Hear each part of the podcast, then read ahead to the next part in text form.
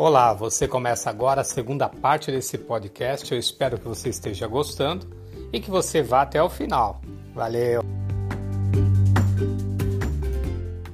Se você tem pessoas assim na sua história, na sua família, essas pessoas elas têm uma fixação afetiva neste período.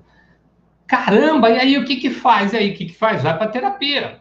Vai para terapia, fala com a gente, nós vamos explicar para você o que, que, que pode ter acontecido, e nós vamos fazer uma viagem junto com você a esse período para a gente entender como foi esse período.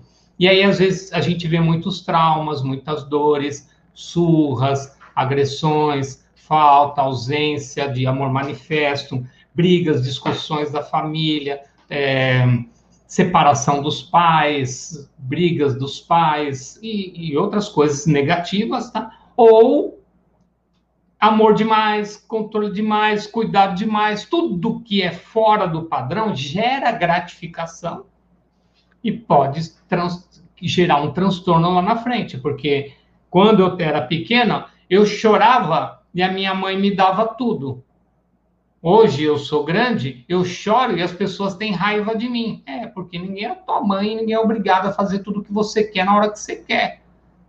E aí você vai para terapia porque ninguém te ouve, ninguém te escuta, ninguém te ama. Então, e o terapeuta, ele vai te ouvir, ele vai te escutar e ele vai te ajudar. Mas não espere amor, não espere é, toda a atenção do mundo, todo o cuidado do mundo, também do profissional. Ele vai te dar o melhor que ele tem para poder fazer você tomar consciência que a responsabilidade da tua vida é tua e você precisa cuidar dela. Então, primeira fase, fase oral. Fase da dependência, marcada pela dependência do indivíduo. Segunda fase, fase anal, marcada pelo controle. Terceira fase, fase fálica. A fase fálico, ela é a fase da descoberta da sexualidade, onde a gente descobre que o menino tem o falo e que a menina não tem. E nesse período, quando o menino descobre que as meninas não têm, eles têm, né, aquela sensação de que o delas foi roubado ou foi tirado. E aí surge uma coisa que Freud fala, e aí a gente teria que entrar profundo, que é a ansiedade de castração, o medo de perder o pênis. Para as meninas, elas já perderam. Então, fica é, é, muito confusa essa fase para a criança, porque junto com essa fase tem o desenvolvimento da psique de uma forma muito rápida, onde ele sai daquele sabor e entra na fase do saber. Qual é o período dessa fase? Ali, mais ou menos, quando ele solta a fralda, de três anos para frente até os sete, aproximadamente, tá? E ele, ele sai do sabor, ele entra no saber. Então, ele está nessa transição, ele ainda quer experimentar as coisas, mas agora ele quer saber por quê. Por quê? Por que, que você vai na casa da, da, da avó? Ah, porque eu estou com saudade da minha mãe. Mas por que você está com saudade da sua mãe? Ah, porque ela é minha mãe. Mas por quê? Você não tem saudade de mim? Não, meu filho, é, você vai me deixar aqui para ir lá. E aí eles começam a fazer umas perguntas, às vezes, que são complicadas, porque você não está pronto, às vezes, para responder. A criança vem do nada, você está almoçando, ela vem e fala, mãe, o que, que é sexo? E a pessoa fica, é, filho, mas que, que pergunta é essa? Por que, que você está me perguntando isso? Aí ela, você não sabe, você é burra, e sai. E aí, você fica meio perdida, e aí fala, não, vou ensinar. Aí começa a querer contar a história do, da garaginha e do caminhão, e não é isso que ele está perguntando, ele só queria entender, porque ele estava preenchendo um negócio na internet e perguntou sexo. E ele não sabia o que responder ali. Então, ele foi perguntar, mãe, o que, que é sexo? Então, para ensinar vocês, sempre que vier uma pergunta dessa cabeluda, uma pergunta dessa que você não sabe o que dizer, você vai fazer uma pergunta em troca. Então, mãe, o que, que, que é sexo? O que, que você acha que é, filho? Aí ele pode falar, não sei. Fala, por que, que você está me perguntando isso? É, porque eu estou preenchendo lá e lá pediu o meu sexo. Eu não sei o que é sexo. Aí ela vai lá e fala, ah, aqui, ó, filho. Um homem é masculino, mulher é feminino. Aí você põe aqui, né, da fase normal. Hoje a gente tem mais uma opção. Né? E aí a gente vai colocar ali junto com a criança qual é o sexo, beleza? Aí, nessa fase também, a criança, ela começa a deslocar o seu amor em direção às figuras parentais, tá? A menina, por ela ter perdido o falo, ela desloca a sua energia de amor para o homem, que já que detém o seu falo, o pai. E o menino começa a ter o pai como um grande, é, como é que fala? Agressor, ou não, eu, eu vou chamar como adversário, né? Como um grande adversário, em busca do amor que ele tem pela mãe. Então, ele começa a lutar com esse pai para ter o amor dessa mãe, ok? Então, há, há uma, uma disputa. Dependendo do grau dessa disputa, deixa eu só ver aqui, só um, um intervalinho, eu já vou falar sobre isso. Cumprimentar aqui, ó, Marcelo Canelas, que chegou aqui, Aretusa, tinha uma galera aqui, ó, Friga Life Solutions, eu não sei o que é. Eu vivi assim, família disfuncional total, entre tapas e agressividade, eu cresci com prisão de ventre e um leve toque. Após quarenta, as fichas caíram e um processo terapêutico ajuda sempre também, tá? Tati entrou aqui, ó, seja bem-vinda, Sônia. É isso aí, gente, obrigado pela presença de vocês. Se tiver pergunta, vocês podem colocar tanto aqui no comentário, como vocês podem colocar quem está no YouTube, escreve aí a pergunta ou coloca nos comentários do YouTube, tá bom? Vamos lá.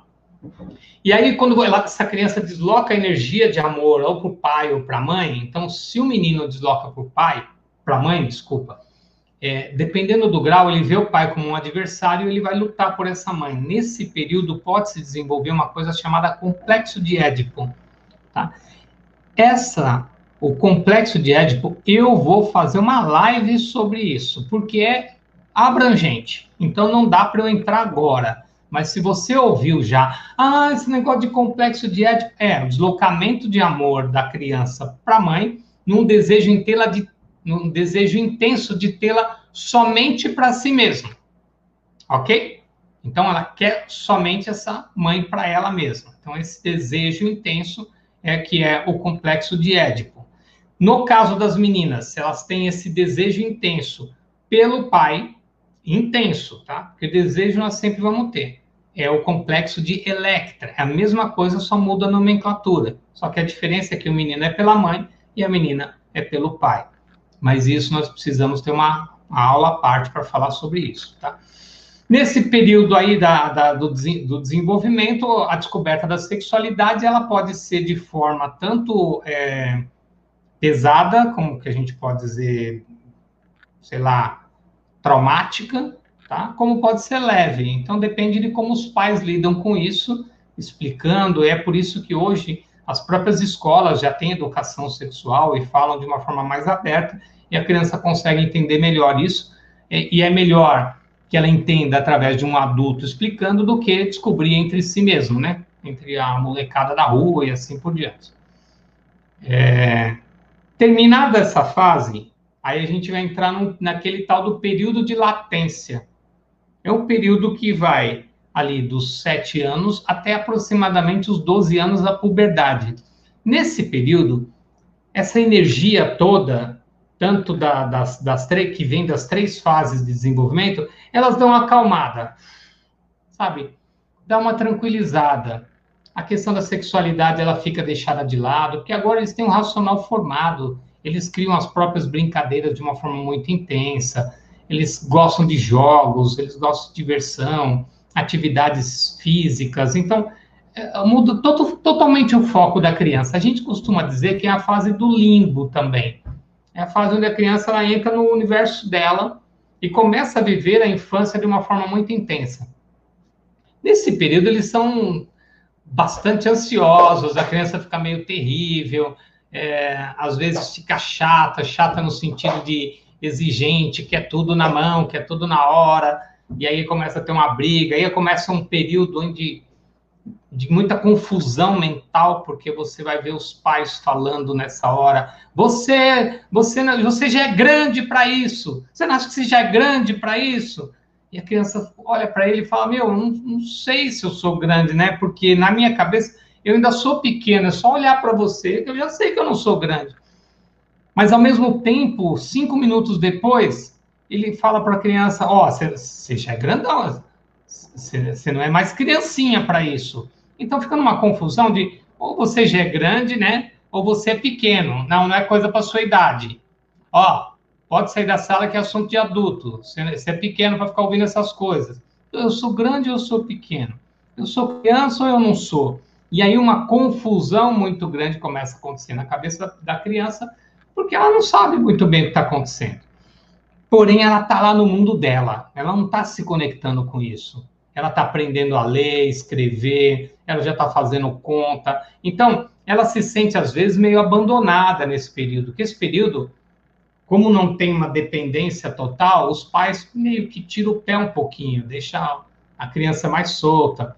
Você mora num condomínio, deixa brincar com as crianças do condomínio, ele começa a soltar. É ruim isso? Não, isso é bom, porque é o período onde você vai dar linha na pipa, você vai tratar a independência do teu filho, porque se eu fico ali muito na bota, muito perto, muito no colo, muito presente, a criança ela não gera a sua independência. E se ela não conseguir gerar a sua independência, ela vai ter dificuldade de gerar isso lá na frente. Você tem que soltar.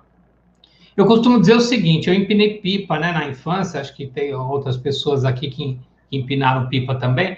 A gente, quando empina pipa, você solta a linha, né, você vai dando linha, você põe a pipa no alto, você vai dando linha, vai dando linha, vai dando linha. Se você não amarrar a lata no final, né, a linha no, na lata no final, a pipa vai embora com linha e tudo. É por isso que eu, eu, eu brinco, né, que esse, é um, esse período da infância, até os doze anos, é um período em que você está com a lata amarrada ali, ó. Então, hora você solta a linha, hora você enrola a linha. Mas você está no comando ali, você não pode perder esse comando.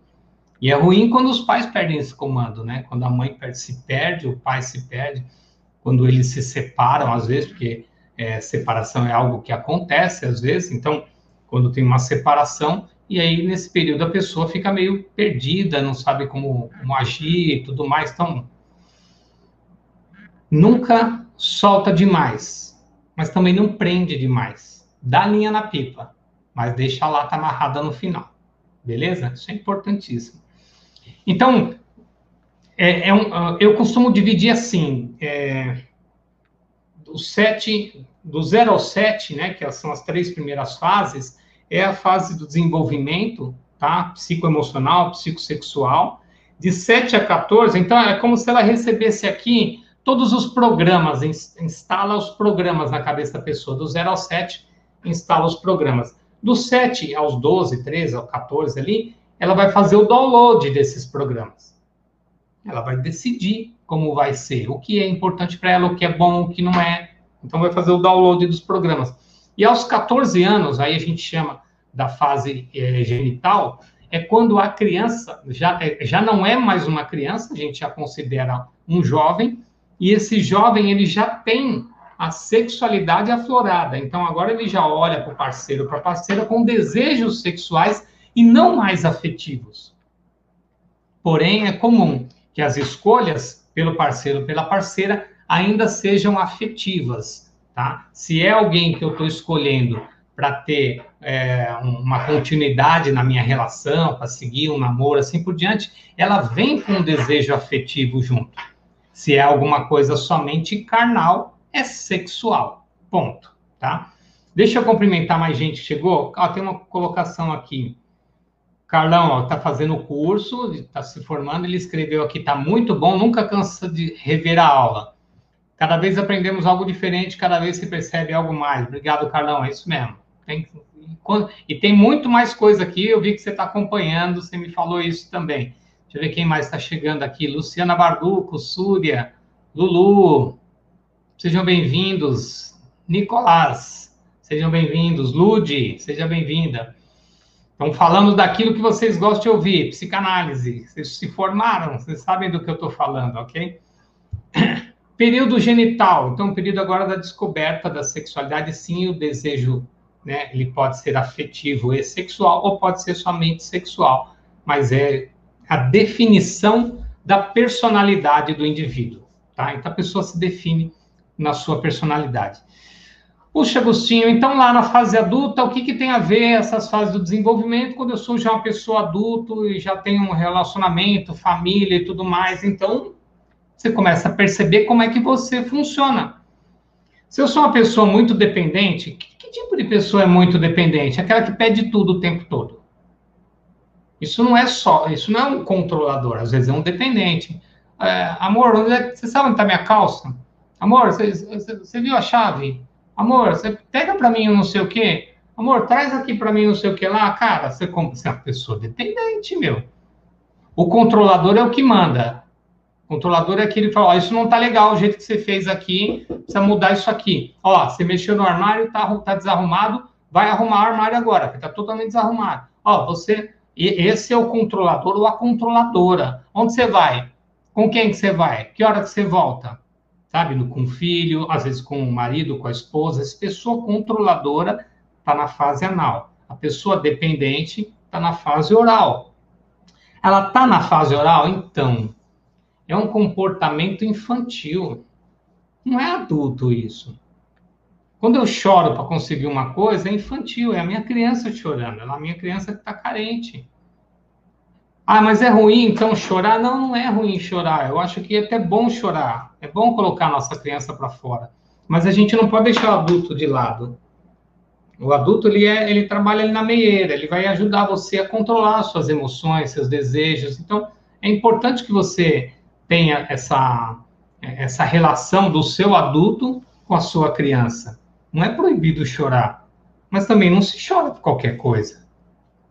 Ah, eu, eu sou uma manteiga derretida, então. Então, você está muito parada, dependendo da situação, ou na fase anal ou na fase oral. Está fixada lá, talvez você está muito carente, então qualquer coisinha já te traz emoção, então é uma carência afetiva muito grande. Agora, não, eu pô, assisti um filme muito top, me, me emocionou, eu chorei, cara, pô, o filme é top. Agora, inaugurou o supermercado, eu fiquei emocionado, chorei, oh, meu, aí tá exagerando, entendeu? Então, só, a gente tem que, tem que fazer essa medida. Ah, morreu um, um parente, um familiar, um, um amigo querido, pô, eu choro, um animalzinho, eu choro, não é um problema chorar por causa disso. Agora, pô, pisei na barata, eu tô com dó dela, comecei a chorar, cara, não, é uma coisa, tá, tá fora do, do comando. Então, eu tenho um, um, um vídeo que eu gravei sobre depressão, é legal você olhar lá, você tá chorando demais, mas esse é um mecanismo infantil e provavelmente uma fixação também em uma das fases. A gente, como terapeuta, a gente precisa buscar lá essa história. Então, aqui tem vários terapeutas que estão atendendo, estão já com clientes em terapia. Se, lembrem, jamais esqueçam esse conceito que vocês aprenderam em sala de aula. Nós temos que visitar a infância do nosso cliente. Visitar a infância do nosso cliente e entender as coisas que aconteceram lá da melhor forma.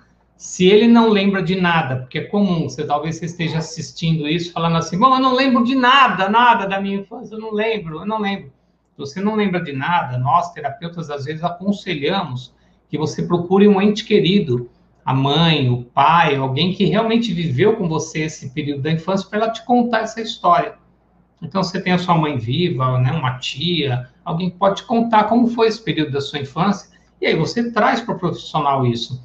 Qualquer informação é importante para a gente entender as razões que tornaram você a pessoa que você se tornou. Então, o nosso trabalho com terapia, a psicanálise, ela é investigativa também. É investigativa no sentido de dar a você a, a, a maior consciência sobre seus atos e fazer com que você assuma a responsabilidade sobre a sua vida e deixar que você siga a sua vida de acordo agora com os seus novos valores, suas novas crenças e os seus novos princípios, tá bom? O curso de formação em psicanálise, ele traz esse conhecimento de uma forma profunda. Eu fui, assim, bem básico, tá? Para você entender como isso funciona, mas a gente, dentro do curso, se você vai fazer uma formação, se você é terapeuta, não tem psicanálise, a gente é profundo nisso, é importante que você conheça isso também, tá? Esse conteúdo também. Em breve, nós vamos abrir inscrições para o curso, já fica atento aí, tá? Se você já tem interesse, já vai falando com a gente, É, off aí, para a gente já poder colocar você na lista. Beleza? Fico muito feliz aí com a participação de vocês, uma live dentro do tempo. Se pulou uma etapa, tipo do nove aos dezesseis, viveu uma criança adulta. Excelente pergunta, aí se eu não sei o seu nome, mas ela fez uma pergunta aqui muito interessante. E se a pessoa pulou uma etapa, por exemplo, às vezes a pessoa é obrigada a se tornar adulta muito cedo, porque tem que cuidar dos irmãozinhos, porque tem que cuidar da casa, porque, sabe, o pai morreu e, a, e o moleque assumiu, ou a, a menina assumiu. Então, se pulou uma etapa, talvez, lá na frente, ela vai se sentir sobrecarregada, e aí ela vai se sentir é, que não foi amada o suficiente. Então, pode ter um estresse um aí, pode ser um pouquinho mais tarde ali, não, não só na fase adulta, uma rebeldia ali com quatorze, quinze anos, uma revolta. Então, a gente entra no processo terapêutico para entender o que aconteceu. E nós vamos aí rapidinho para responder para você aí se é, trabalhar perdão. Nós vamos trabalhar perdão e gratidão. Então, são, são fundamentais para uma mudança e uma transformação, é trabalhar perdão e gratidão. Mas é terapêutico dependendo do que está acontecendo agora. Pode-se pular etapas? Acontece. As três primeiras, não. Mas essa fase aqui que ela se torna adulta, eu conheço pessoas que com seis anos de idade já tem que cuidar dos irmãos. Cinco anos de idade já se tornou adulta. E a mãe e o pai já falam com a criança como adulto. Excelente pergunta aí foi colocada. Muito bem. Nós vamos ficar por aqui. Obrigado mais uma vez a todos que estão assistindo, participando aqui pelo YouTube, aqui vocês do Instagram. Fico muito... Se você perdeu, não assistiu na íntegra, eu vou jogar daqui a pouquinho no I G T V. Mas eu gostaria que você fosse para o meu canal lá no YouTube, é, inscrever-se no canal, porque aí você já recebe as informações das próximas lives, toda segunda e sexta, quatorze horas. Porque esse horário, eu estou trabalhando, por que você faz esse horário? É eu, porque esse horário é o que eu tenho, eu dou aula à noite, eu atendo, eu tenho vários atendimentos terapêuticos, eu tenho que trabalhar com a plataforma E A D, é, então não dá, dentro da minha agenda é o que encaixou, e é isso que eu consigo por enquanto. Quem sabe um dia a gente faz uma melhoria aí nesse, nesse horário, mas por enquanto é isso. Mas o bacana é que a, a internet nos proporciona essa possibilidade de deixar vocês assistirem a hora que quiserem, tá bom? Fiquem bem, muita luz, namastê, valeu, gente.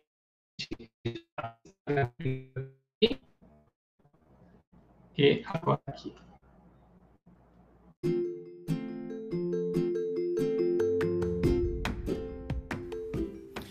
Então, chegamos ao fim de mais um podcast. Obrigado, obrigado, muito obrigado pela sua presença. Continue acompanhando e em breve nós colocamos muito mais aqui para você. Fica bem. Namastê.